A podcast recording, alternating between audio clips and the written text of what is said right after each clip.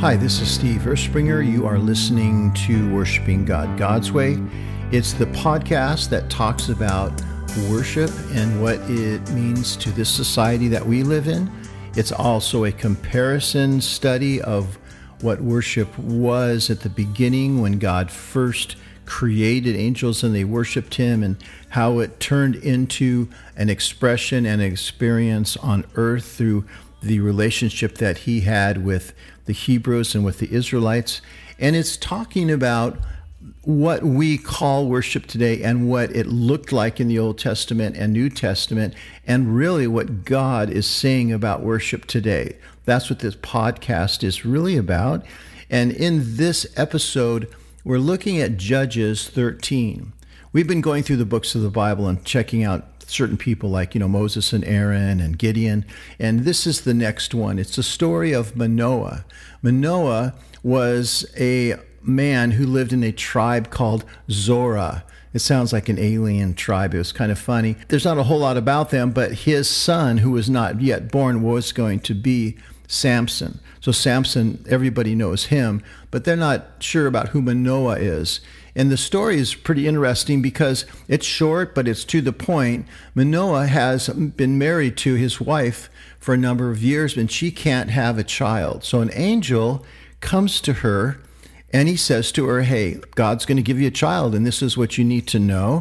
You need to raise this child in a specific way because he's going to be a very special child. Manoah's wife comes to Manoah and says, hey, I saw this angel. Guess what? I'm going to have a baby. And he goes, wow, that's amazing. He didn't have a problem with believing that, but he went to the Lord in prayer, and he prayed and asked the Lord, can you send this guy back to me so he can teach me how to raise this boy? So he believes it's going to happen, but he needs some more information. So the man comes back, but he meets with his wife.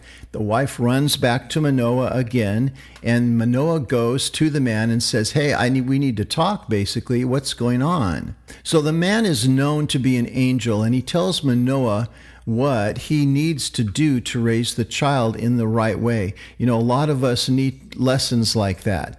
You don't just automatically become a great parent. It takes time, it takes information, it takes a lot of patience, but you can achieve it. Like Manoah is going to achieve this mission. He just wants to know how to do it. What Manoah does is, first he asks the man if he will stay and eat with him. But the angel says, I cannot eat, but you can prepare an offering for the Lord. So the angel is saying, number one, no, I'm not God. You need to prepare an offering for him. You can't do that for me. And there is comments been made about angels saying that in Scripture you can't find where they eat. And that's probably a side note, that angels probably don't eat. And he was saying that I can't eat with you, but you can offer this to God. Don't offer anything to me. Manoah also wants to know his name.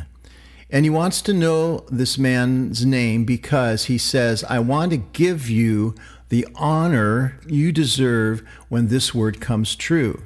Manoah is saying, I want you to receive the recognition. I want you to receive the reward for the work that you've done. And it puts this angel in a predicament because, number one, he is not going to take any credit for something the Lord is saying. The Lord gave him a word, he delivered it, but angels will not step into that holy place. They fear the Lord. People today think that honor is due to those who deliver the words from the Lord. People start taking credit and receiving awards and are being honored because they've delivered something God has for someone else. And it's a little tricky because you should be aware of this, not critically. Don't be critical of a person necessarily, but just be aware because the angel would not take any rewards. He declined to even tell him his name. He didn't want his name to be known. The angel rejects the offer. That doesn't shock me because God gets the glory. He gets the reward. His name is made known. We have to be careful that we don't take that reward or make our name larger than it should be. And this angel's really clear about that. Matter of fact, what he says is, why do you even want to know my name? It's beyond your understanding.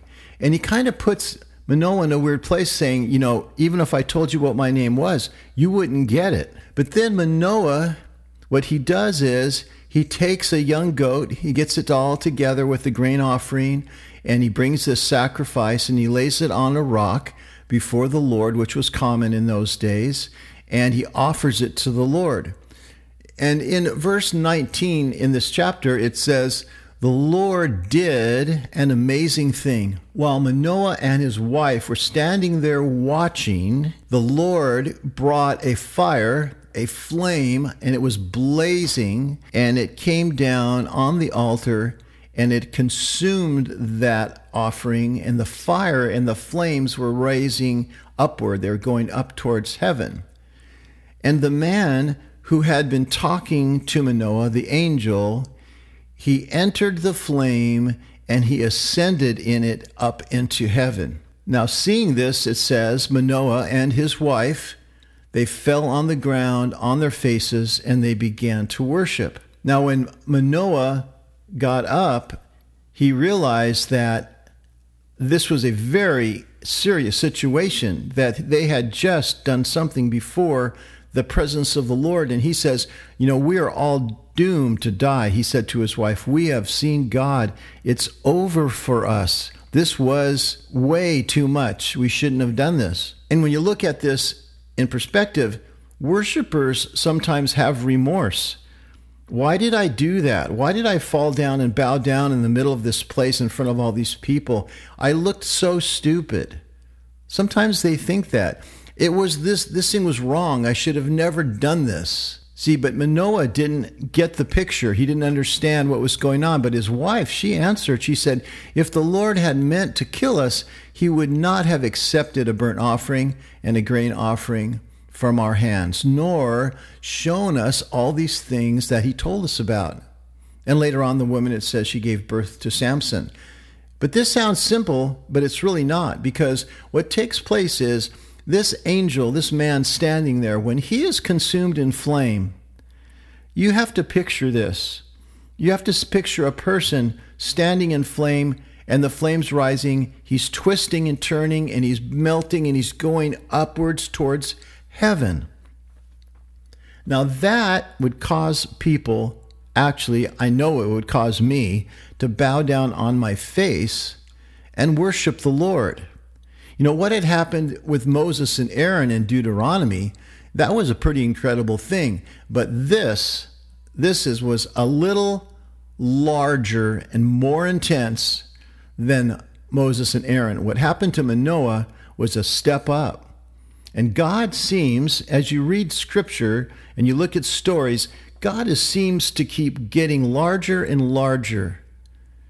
And when you look at the story of David and when he brings in the Ark of the Covenant, and we'll get to that, into Jerusalem, and God's presence is there, that's almost like a 3D experience. That's even larger than Manoah. The story of Solomon's temple, when God comes in and fills that temple, that's like opening the door to an IMAX theater and it just hits you in the face, and that is even bigger. But the story of Jesus coming for the second time in the heavens above us, in the full sky spectacle, so to speak, that is going to be the biggest thing anyone has ever seen. Now, you know, when you talk about films today, we talk about movies, we go to see movies that are just full of AI and special effects. And it seems to me that that's very competitive, that those film directors, they're always trying to do the next biggest thing. The bigger thing, the better. And they just advertise it like they say, this is the greatest ever. Well, in December 15th, 1939, there was a movie that came out and the poster stated, the most magnificent picture ever. And this movie was Gone with the Wind. And the people that saw that movie for the very first time, they saw this giant city burning, flames going up, and There was people running past. It was just incredibly scary and real looking. Now, if you would have taken those people in that theater, and as soon as the movie was over, you'd have started showing, for instance, Star Wars or Jurassic Park or even the Titanic, those people wouldn't have been able to handle that. They would have probably started screaming. They probably would have ran out the building. They probably would have called the police. You never know what they would have done because they weren't prepared for that kind of experience. What happens to Manoah is similar. He wasn't prepared for what was going to happen. His wife had never seen anything like it before. The only thing they can do, the only response that they have is to fall down and begin to worship the Lord. And that's what they do. But for us today in this society, really what kind of experience would awe us to the point of bowing down on the ground and worshiping God? I go to a lot of services, and the services have, this is what it looks like to me. They have pretty large platforms. They're pretty high. And if they have room, they'll make them really big so they have room for all the instruments, the drum cages, all the people are playing. And they space them out if they can. They have large screens up on the walls, 2 or 3 at a time. They have different colors that they're showing. Usually it's kind of a blue or a purple look with some mixture of white lights, and they darken everything, and they try to build this ambience, this look, this thing that says, this is awe, God is awesome. That's what they're trying to say, or they're following a trend really, but they're just trying to present something that it just makes them feel like, oh my gosh, this is awesome. We're so used to these effects, to special effects and AI. We're so used to it. Nothing surprises us. A man who's dressed like a spider climbing up a wall, who cares? I've seen it a million times. How about somebody with superhuman strength that picks up giant boulders and throws them across the ocean? That doesn't surprise me. The ability to fly in an iron suit, I think that's very cool. That was almost believable. I like that too. But shooting fire from the eyes of a person and melting a planet, that doesn't surprise me. Deep space, defying gravity, the whole thing doesn't make any sense anymore because it's just, we're desensitized to it all. It looks cool, but so what? That's kind of what it looks like to me at times. Well, that's sort of what happens to me when I go to a church service and I sit down and I watch. I'm thinking, are they trying to impress me? You know, when some churches, one service we went to, they were blowing smoke everywhere, and it was an Easter service, and it was like, okay, you got smoke. I don't know. I've seen that in a lot of places, but so what? I'm not getting this. And the thing is, they're calling all of that worship. I'm not saying to be critical. I'm just saying the truth is, this is what society's saying. But I can say this, and I know this to be true. When Jesus comes back, and we see him in the clouds descending, that is not going to be just AI or special effects. It's not just going to be held within a small theater. It's going to be in the expanse of sky. The world is going to see it all at the same time. And Romans 11, it says, every knee is going to bow at that awesomeness. Everything is going to stop, and people are going to fall down and worship in the shock of seeing something that amazing for the first time. And that's going to be much more than any incredible AI or special effects, more than lights flashing and smoke flowing and everything being dark and loud and full of pictures of people. You know, it's more exciting than going to any movie like Star Wars or Jurassic Park for the first time. When the Lord returns on that day, that box office of life is going to be standing room only until they all bow like Manoah and his wife, and they worship before Jesus for the very first time without any special effects.